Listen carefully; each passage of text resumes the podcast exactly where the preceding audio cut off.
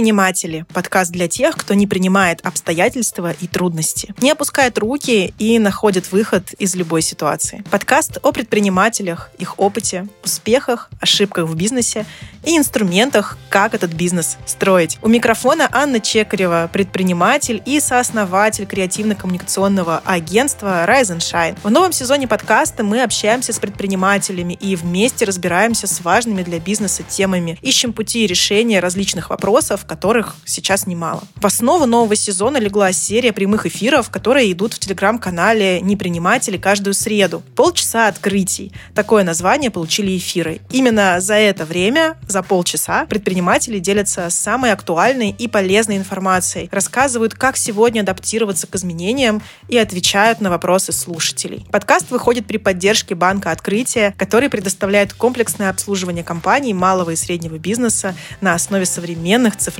технологий. Услуги для предпринимателей на выгодных условиях. Открытие. Банк для бизнеса. open.ru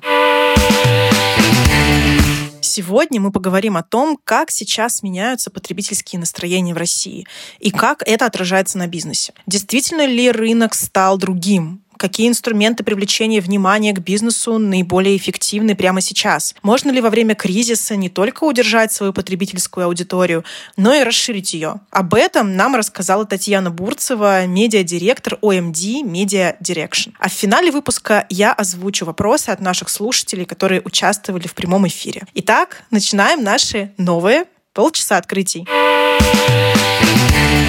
Невозможно отрицать, что сейчас наша страна находится в острой фазе очередного потрясения. И большая часть населения отчетливо понимает, что экономика нашей страны находится, к сожалению, в кризисе. Мы в рамках группы агентств Media Direction Group проводим непрерывный трекинг кризисных настроений населения с 2015 года. Именно поэтому можем с уверенностью сказать, что по сравнению с предыдущими кризисными периодами, неуверенных в завтрашнем дне сейчас даже значительно меньше, чем в 2015 или а, ковидном 2020 году. И, в общем-то, если взглянуть на исторические события прошлого, то становится понятно, почему. На самом деле, если разложить все хронологически, то мы видим, что подобные события происходят в нашей стране с завидной регулярностью на протяжении последних 30 лет. Именно поэтому даже на первой такой шоковой неделе февраля около двух третей респондентов подтвердили, что это уже не первый кризис для них, и с уверенностью э, утверждали, что в этот раз они точно так же смогут э, пережить его, как и все предыдущие кризисные периоды. А несмотря на то, что кризисы частые спутники нашей жизни, но тем не менее каждый из них э, имеет свою специфику. Например, последние три фундаментально отличались э, друг от друга. 2015, а, кризис 2015 года был э, достаточно растянут во времени. 2020 имел э, стремительный, очень стремительный характер, и текущий кризис обладает э, смешанным типом. Он обладает, в общем-то, признаками и кризиса и 15 и 20 годов. И, тем не менее, опыт прохождения подобных потрясений учит э, потребителей э, постоянно рассчитывать только на себя и бережно относиться к доходам и финансам в целом. Так мы видим, что если в 2015 году только 44% респондентов э, формировали накопления, то опыт 2020 года научил россиян бережливости, и уже 58% опрошенных начали откладывать деньги на черный день. А благодаря росту финансовой грамотности среди молодого населения эта доля даже выше и превышает 60%. Э, В целом, э, первая реакция населения на любую кризисную и резкую экономическую нестабильность, это переход в режим бюджетной экономии. При этом э, сегменты аудитории ре реализуют стратегию экономии по-разному. Есть в каждом кризисе достаточно внушительная часть населения, которая реагирует ажиотажным спросом на все группы товаров, в том числе относящихся к дорогим долгосрочным покупкам, таким как автомобили и техника. Потребители рассматривают свои покупки как эффективную стратегию вложения средств, ведь э, кризис рано или поздно закончится, а его окончание неминуемо принесет повышение цен. Но основная часть потребителей выбирает э, и такой эффективный подход э, к сбережениям, как отказ от дорогостоящих покупок или же покупок, без которых в ближайшее время можно обойтись, или же сокращает частоту покупок.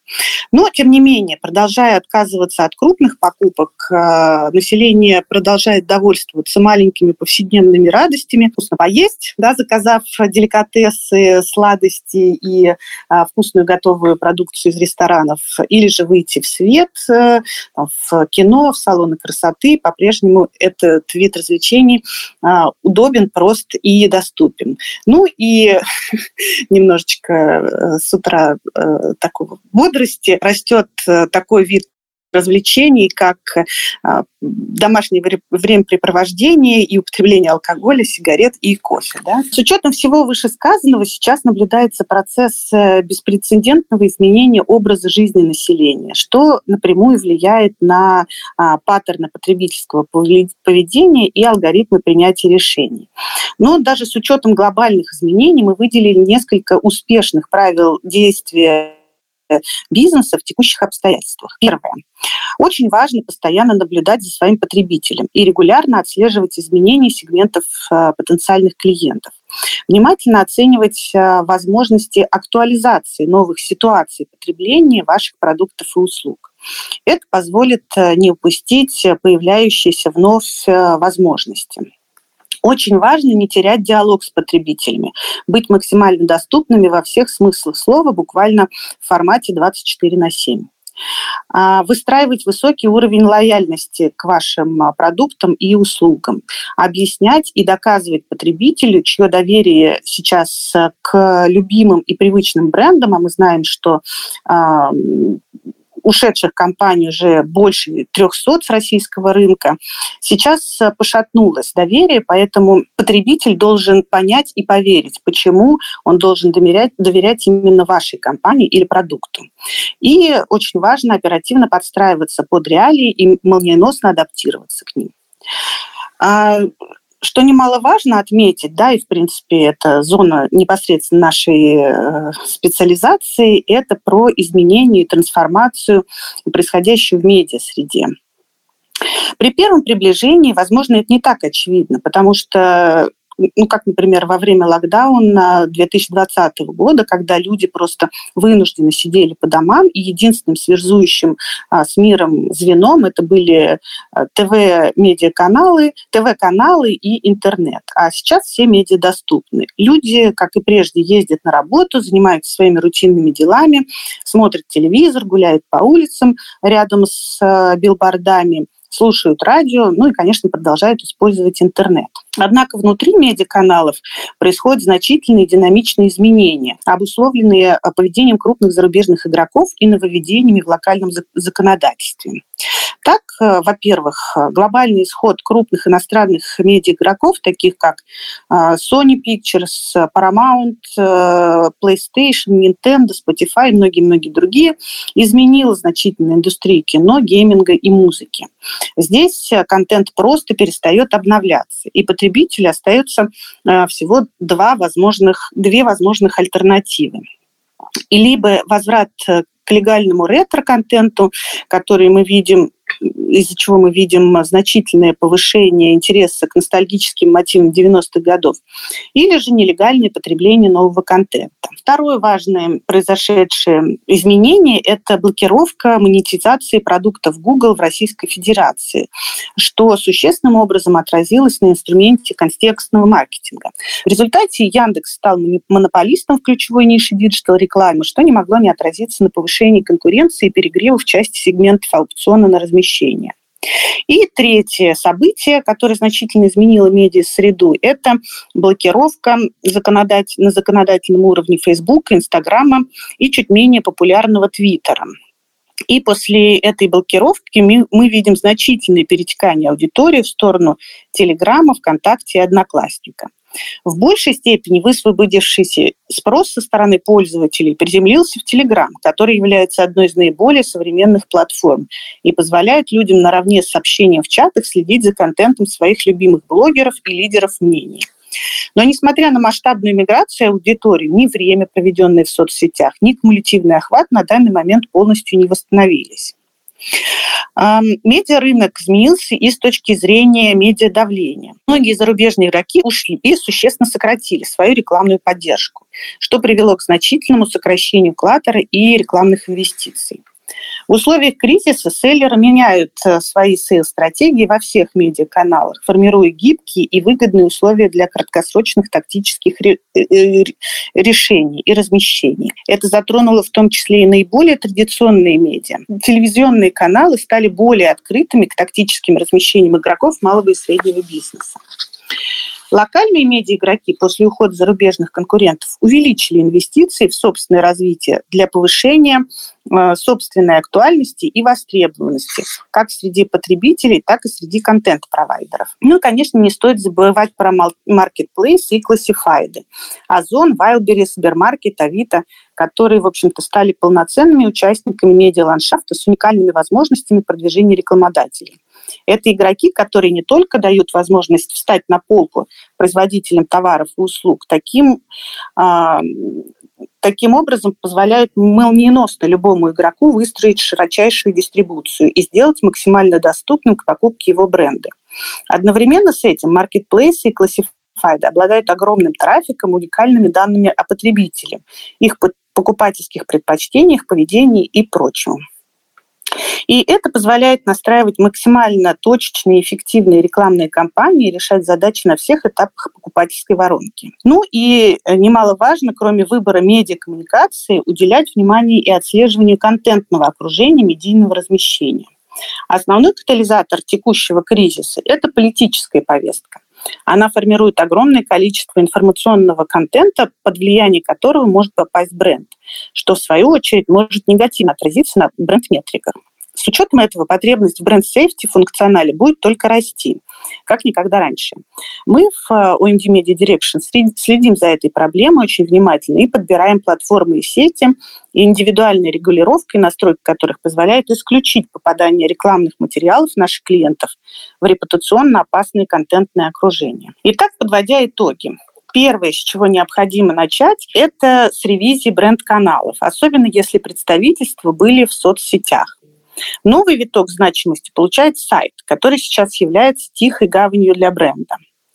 С учетом того, что крупные игроки сократили коммуникацию с аудиторией, это позволяет брендам выйти на сцену для рекрутирования и последующей конверсии потребителей из новых сегментов аудитории. Третье. С учетом прекращения работы многих международных диджитал-поставщиков необходимо существенно пересмотреть медиасплит в сторону российских альтернатив. С появлением э, новых э, решений и новых аудиторных сегментов особую значимость приобретает тестирование, потому что, возможно, то, что работало раньше, уже не принесет э, пользы в новых условиях. Конечно, необходимо сохранять фокус на перформанс-инструментах, которые особенно важны для малого и среднего бизнеса, а также на SEO-оптимизации. Обязательно уделять внимание бренд-сейфти, чтобы уберечь свой бренд от негативного влияния окружающего информационного поля. А, очень важно, как никогда э, ранее, следить за законами, которые меняются практически в режиме реал-тайм. Их нарушение влечет большие штрафы, и во избежание нужно быть максимально внимательными и подкованными. Кроме того, кризисное время стимулирует принятие законов, призванных э, поддержать малый и средний бизнес. Ну и также новые законы открывают э, новые возможности для предпринимателей. В медийной стратегии очень важно концентрироваться на ключевых медиа, обеспечивать высокую скорость адаптации к изменениям.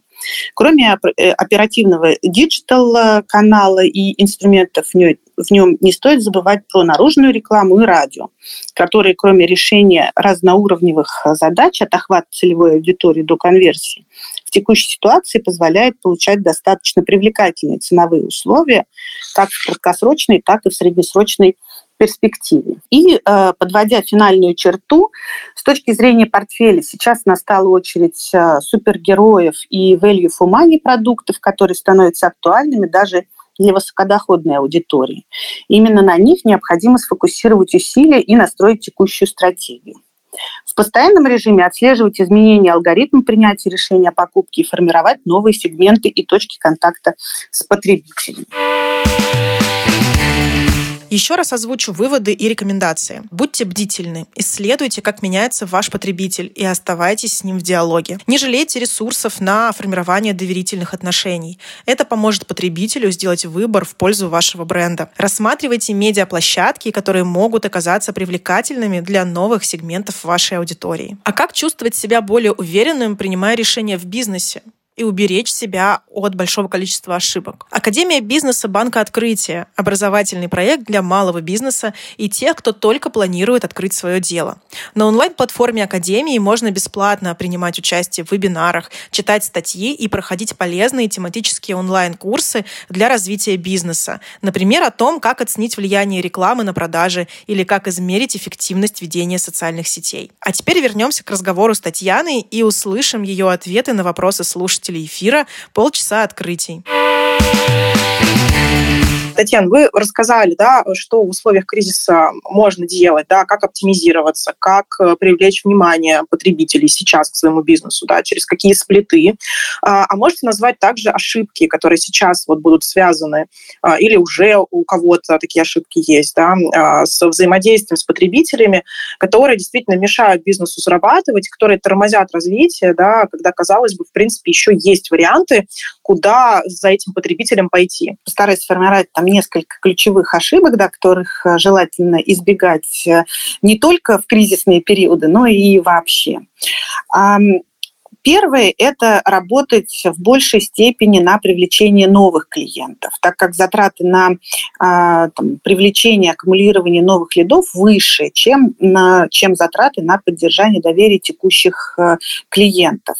А, ну, важно, конечно, формировать позитивный опыт покупки, а потом поддерживать непрерывную связь а, с аудиторией, анализировать потребности и а, эффективно использовать инструменты продвижения для стимулирования повторных покупок. А второе – это не проводить э, анализ прошедших э, там, размещений да, или э, коммуникации с пользователей и не считать метрики. Метрики маркетинговых компаний – это важная составляющая стратегии развития. А благодаря им всегда можно отслеживать затраты и рентабельность а, для того, чтобы оптимизировать и улучшать э, показатели. Ну и третье, э, зачастую в кризисные периоды а, больше фокус, фокус внимания сдвигается в сторону тактических оперативных решений. Но, конечно же, не стоит игнорировать э, стратегии развития. А иначе там, та или иная импровизация может попросту потратить бюджет впустую. Необходимо иметь э, план, да, который, конечно, должен адаптироваться под э, текущую ситуацию и под э, там, развитие э, в то или иное направление. Да, то есть быть гибким, но при этом э, ключевые направления должны быть зафиксированы и проработаны заранее. В данный момент многие заказчики беспокоятся относительно использования запрещенных социальных сетей. Насколько это фактически может быть опасным? Насколько оптимальным инструментом коммуникации является на данный момент сайт? И с чем лучше mm-hmm сайты комбинировать? Ну, смотрите, по поводу соцсетей нет единого правила, потому что ну, у нас есть э, наши локальные альтернативы. Это а, ВКонтакте, Одноклассники, которые с удовольствием а, как э, разрабатывают новые инструменты для привлечения рекламодателей, да, так и там а, как-то эволюционируют свои предыдущие. Поэтому они готовы, открыты, их, конечно же, а, можно и нужно использовать. Что касается взаимодействия с Инстаграмом, Фейсбуком, а, теми заблокированными теперь нашими соцсетями, то, конечно, взаимодействие с ними достаточно опасно. Ну, инвестиции туда прямые в принципе запрещены. Там взаимодействие с блогерами, оно возможно, но понятно, что в условиях блокировки охваты этих соцсетей, соцсетей значительно снизились, ну, поэтому необходимо, конечно, просчитывать кост-эффективность таких а, инвестиций. Что касается сайта, это прекрасное решение, да, это его стоит рассматривать как такую сейф-зону для бренда, да, особенно если там, представительство в большей степени базировалось в соцсети. Да, абсолютно согласны, что в этом случае перевод представительства на сайт – это прекрасное решение, да, которое можно комбинировать с нашими локальными соцсетями ВКонтакте и а, там Одноклассники, Телеграм. По поводу инструментария, да, вы сказали, что действительно у нас эм, а, увеличилось количество инструментариев, которые есть сейчас именно с точки зрения нашего российского рынка, да, то есть в сегменте российских медиа. А, может быть, у вас уже есть какие-то исследования по тому, как выросли а, использование этих каналов, например, того же ВКонтакте или Яндекс.Дзена, а, или пока этот рост нам еще не виден? Нет, э, рост э, был виден э, достаточно сразу, да, как, каким образом происходит перетекание аудитории. Ну, сейчас там буквально там, две цифры, которые в голове есть. В принципе, если интересно, а, там мы всегда можем аналитикой дополнительно поделиться.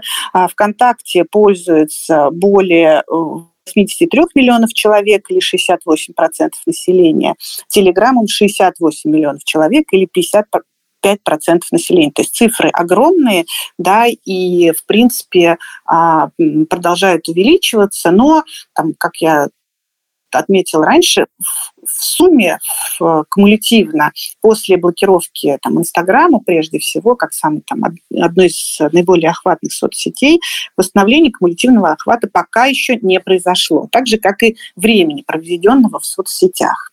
Поэтому есть куда расти. Спасибо большое, Татьяна.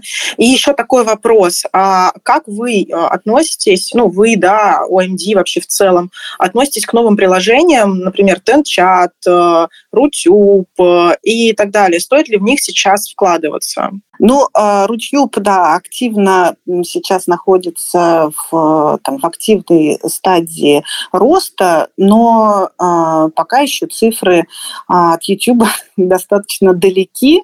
А, вот, ну, конечно же, просто в зависимости от э, задачи, если это там охват, то всегда можно подобрать там оптимальный и кост-эффективную комбинацию а, инструментов, а, ну и вообще, в принципе, в зависимости от задачи а, рассчитывать оптимальный медиаплан. То есть нет уникального решения, да, которое можно сказать, что да, всегда рутьюб работает или он всегда не работает. Все зависит от задачи, и а, лучше с учетом сейчас там, фрагментированности внимание аудитории, да, подбирать э, все-таки, исходить из сплита инструментов э, оптимального для решения той или иной задачи. Да, спасибо. Действительно, вот как вы говорили до этого, да, что нужно смотреть, тестировать, думать, да. еще раз тестировать, подтверждать гипотезы, потому что, правда, наверное, сейчас для разного бизнеса разный сплит инструментов будет э, как бы адекватен в зависимости от того, какой это сегмент, да, как себя ведут потребители, как себя ведут клиенты,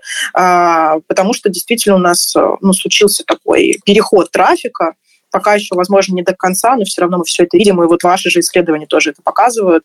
Вот. Мы, кстати, тоже будем очень рады, а, и потом поделимся, я думаю, с нашими слушателями аналитикой относительно вообще каких-то планов, каких-то ожиданий дальнейших. Да? Как вы думаете, ожидается ли у нас э, какое-то дальнейшее сокращение рекламного давления в 2023 году, или у нас тенденции сохранятся на следующий год, и нам стоит готовиться, готовиться к худшему, надеяться на лучшее? Как вот вы думаете с точки зрения прогнозов? Угу. Да, спасибо за вопрос. В этом году медийная отрасль достаточно там, серьезно пострадала, ну, в большей степени из-за там, абсолютно драматичного а, второго и третьего квартала, когда а, просто толпами западные рекламодатели а, приостанавливали свои размещения, да, там оплачивали огромные штрафы на телевидении, ну и там, продолжают сейчас оплачивать, потому что все еще есть а, надежда на возвращение какое-то. Да, именно поэтому э, до конца текущего года ожидается отрицательная динамика, там около 19% по рынку. Но, тем не менее, э, видим увеличение э, активности локальных игроков, также ожидается и производится активная работа на привлечение западных игроков э, азиатского направления, да, из Турции, Индии, а, Ирана да, ожидается нов, приход новых рекламодателей. И все-таки в следующий год а, мы смотрим с таким умеренным оптимизмом, ожидая прирост э, рынка ну, в районе 2-5%, но в основном это за счет третьего-четвертого квартала. То есть пока мы, скажем так, стабилизировались на одном уровне. Насколько я знаю, поправьте меня, если это не так, OMD часто, как такая компания, которая много делает исследований, много занимается именно исследовательской работой, а делает прогноз по рекламному рынку именно по росту, там, да, по тому, как он будет формироваться, по каким сегментам, что будет расти. А, в следующем году. Я так понимаю, что пока у вас еще э, это исследование находится или в работе, или вы там планируете его позже запускать. Вот очень будет интересно э, посмотреть на вот эти планы, прогнозы в следующем году именно по сегментам, по разбивке. Вот планируете ли вы это делать и, и когда? Да, конечно, планируем это делать, и, в принципе, мы там проводим постоянную там, ревизию. В общем-то, эти цифры, которые я назвала, это как раз э, наша оценка на текущий момент времени. Да, понятно, что мы ее там, постоянно смотрим в рынок и корректируем, но в целом по сегментам у нас есть эта разбивка, да, тоже можем э, поделиться э, там, потом материалами, да, но в целом по медиаканалам что можно сказать, что в этом году в общем-то, диджитал достаточно серьезно пострадал, опять же, из-за того, что произошло отключение многих работающих в моменте, да, отключение а, многих работающих ранее инструментов, ну, прежде всего, YouTube, да, который позволял достаточно а, быстро и кост-эффективно строить а, высокий уровень охвата, видеоохват качественного контакта. Поэтому, конечно, при установка всех этих а, ранее прекрасно работавших инструментов, оно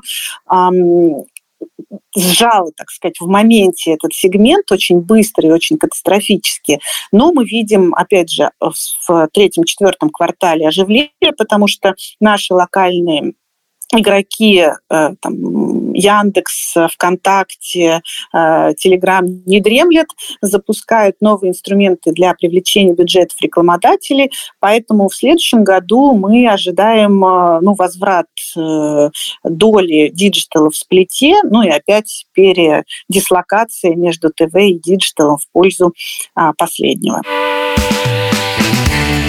Сегодня мы поговорили о потребительском настроении и учились сверяться с этим важным для бизнеса показателем. Своим опытом с нами поделилась Татьяна Бурцева, медиадиректор OMD Media Direction. Мы надеемся, что эти советы будут вам полезны. Будьте внимательны к потребностям вашего клиента и оставайтесь предпринимателями в душе и в бизнесе. Ставьте оценки нашему подкасту, пишите комментарии, делитесь обязательно выпусками в социальных сетях. И большое спасибо вам, что провели эти полчаса открытий вместе с нами. А мы двигаемся в новый, следующий выпуск. В нем мы поговорим об изменениях на рынке труда.